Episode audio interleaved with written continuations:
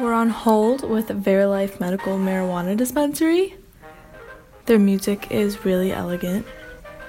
I remember I once tried to call the New York Times, like the helpline, and it was just horrifying. It was like their, their wave music? It was no, but it was so distorted and awful and like ear shatteringly painful. Maybe that's how they get you to not cancel. I mean, I, I didn't. I'm gonna give four dollars a month to the New York Times till the day I die. Oh my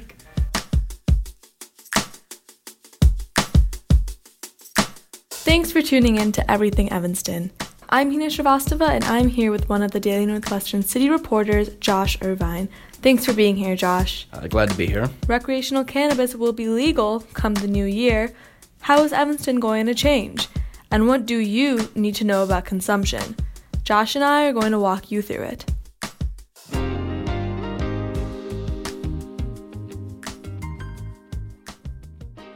Let's start with licensing. You may think legalization means dispensaries galore come January 1st. But in reality, licenses to open dispensaries aren't easy to get. You can only open a dispensary if you have a state issued license, but ahead of January 1st, the state is only issuing licenses to places that already sell medical cannabis. Everyone else looking to open a purely recreational dispensary has to wait until the state awards new licenses in May. Right now, the only dispensary in Evanston is Verilife Medical Marijuana. It's on Maple Avenue across from Chili's. They're seeking a license to sell recreational cannabis. Josh, can you talk a little bit about Verilife and what they're up to right now? Sure. So, Verilife is currently Evanston's sole medicinal dispensary. It's owned by PharmaCann, but is currently in the process of being acquired by MedMen, which is a very large marijuana franchise. MedMen previously tried to acquire the entirety of PharmaCann, but that deal fell through about a month ago. We're hoping that the acquisition of the Evanston dispensary by MedMen will close in a period of time measured in weeks gotcha. and not months. This is Jeremy Unruh of PharmaCann. It, it has applied for and is in the process of receiving an early access adult use dispensary license for an existing location, which right. means that it is going to co-locate or sell to both medical patients and adult use consumers. I think we're excited to be here. We're excited to be a good neighbor. And that's Don Williams of MedMen. That conversation was from October 14th. They planned to acquire Verilife within weeks, but that didn't happen. The same day we talked to them, Evanston City Council debated zoning requirements put forth by the Evanston Plan Commission, but the council never approved those requirements. Josh, what are the proposed zoning requirements as of now? Dispensaries have a buffer zone surrounding them. They may not operate uh, within 1,500 feet of another dispensary, and they may not operate within 750 feet of a public or private school. Uh, under those rules, Verilife enjoys a pretty comfortable uh, share of Evanston's downtown market. Large stretches of Chicago Avenue south of Dempster Street are open to development, as are portions of the Howard Street corridor, though uh, Chicago Public Schools will limit the spaces on Howard Street. So dispensaries will be allowed to operate between uh, 10 a.m. and 8 p.m., which is good because most Evanston restaurants close at 10, and if you had to eat for whatever reason, uh, that's a pretty comfortable margin. And if we compare Evanston to other cities that legalize recreational cannabis, Evanston's distance requirements are quite large. San Francisco requires dispensaries to be within 600 feet from both schools and other dispensaries. Seattle requires 1,000 feet from schools and 350 feet away from other dispensaries. What do you make of that, Josh? Well, I think we have to remember that Evanston is serving a far smaller and a far less dense population. Seattle and San Francisco are both considerably larger and heavily populated cities. There's certainly a very limited set of locations within Evanston that one can establish a dispensary, which is further limited by the number of public and private schools we have in the area, excluding Northwestern. All right, next point of concern. Where can residents consume cannabis? Aldermen are still figuring out the details. At an Administration and Public Works Committee meeting earlier this month, 8th Ward Alderman Ann Rainey said it would be treated similarly to beer. Beer is legal, but you can't drink a beer in your car. and you're not going to be able to smoke a joint in your car because it creates a, a, a sense, you know, a, a different state of awareness. On Monday, the council voted on the legalization of cannabis in Evanston, as well as the city's recreational cannabis tax rate of 3%.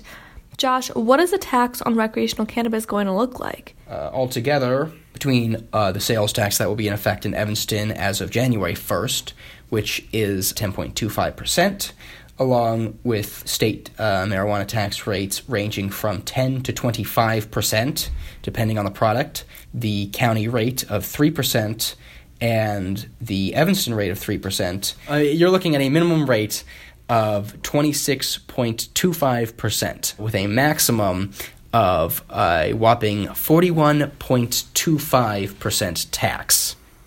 Wow. Another item on the docket is a resolution dictating that the entirety of revenues collected from that 3% tax will go to fund a newly created reparations fund. That is until the fund reaches $10 million. Fifth Ward Alderman Robin Rue Simmons mentioned the resolution at an October 14th City Council meeting. Alderman Rainey had a recommendation that we consider using the new tax revenue from the recreation marijuana use, 100% of that for our reparation and considering the impact of over policing and poor policing as it relates to marijuana use specifically and that being mostly damaging the black community i think that it's a appropriate use of those funds as we generate revenue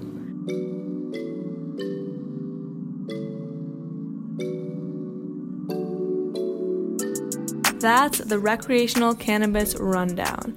I'm Hina Shrivastava, and this is Everything Evanston. Thanks for listening. From the Daily Northwestern, I'm Cal Luciano. In this segment, we follow the story of Mike Williams. He's a resident of Over the Rainbow. Mike lives at the Evanston location. Here's the story of how he got there and what Over the Rainbow does. It was a weird night, you know, weird day. When it happened, you know, you don't really, you know, know what ha- what's going on. Your body starts reacting. You see blood, and you started wondering, okay, this is not good. The chaos is ensuing. People are running around, and you're not able to move. You realize you have been hit. In November of 2009, Mike was shot while on duty as a security guard at a bar in Atlanta. When the paramedics got there, they took him to a nearby hospital where he went into a coma. He came out of it about four months after being shot. One of the first things I remember, they were talking about the uh, earthquake in Haiti. And I didn't realize I was, you know, I had been out that long. Your memory's not as good. You're wondering what what happened, what's going on. You wonder why you can't move a certain way. You wonder why your legs hurt. You wake up. Now you're wondering why you can't move. And then doctors start telling you as to what's going on with you.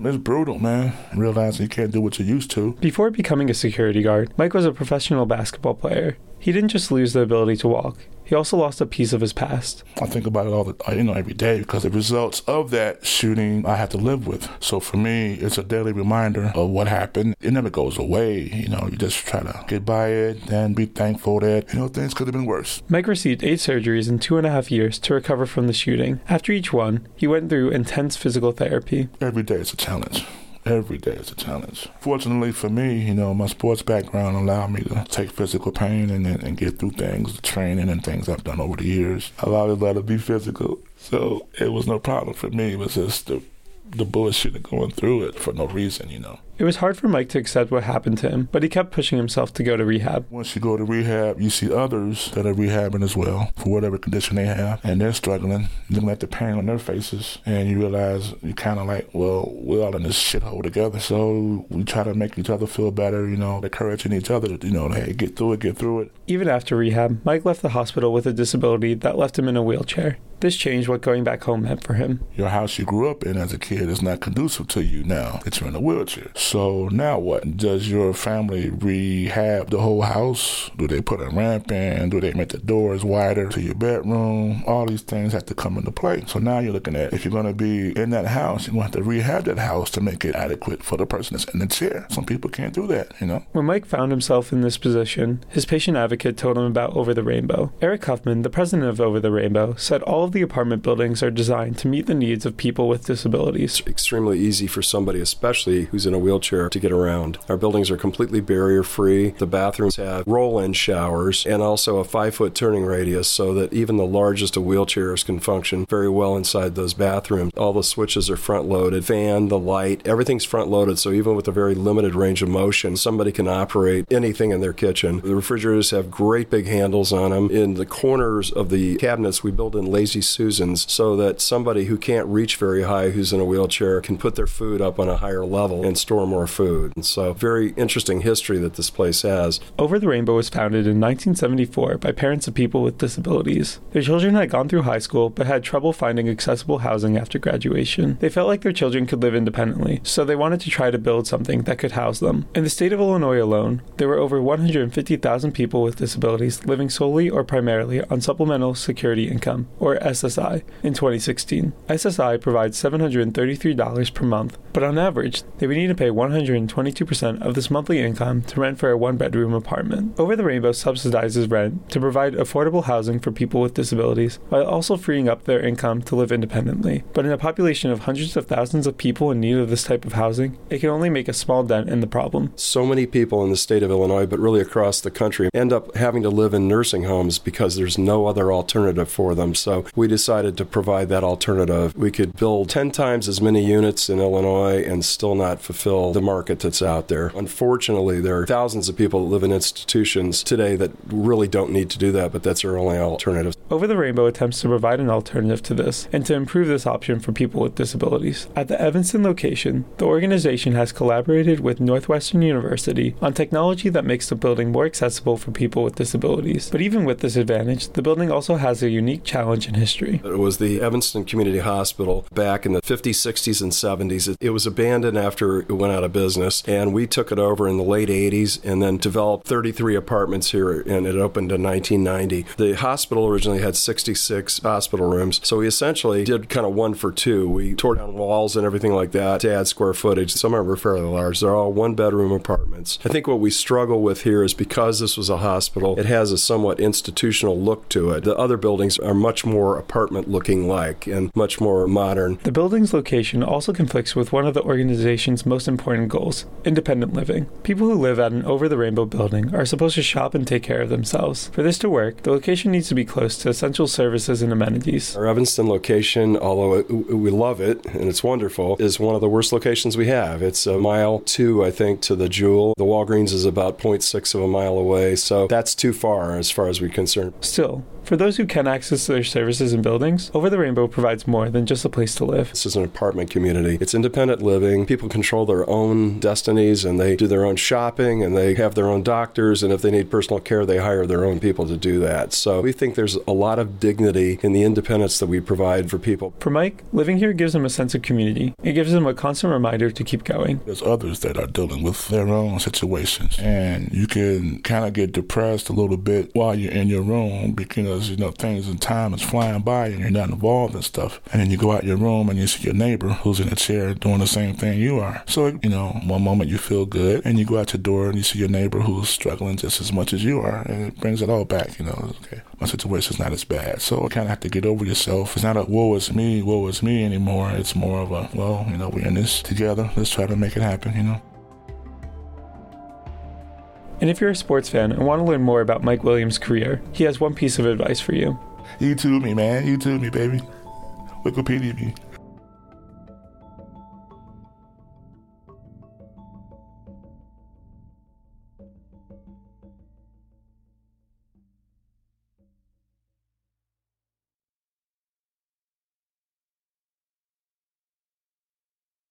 Google me, man. Google me. Thanks for listening. I'm Cal Luciano, and this is Everything Evanston.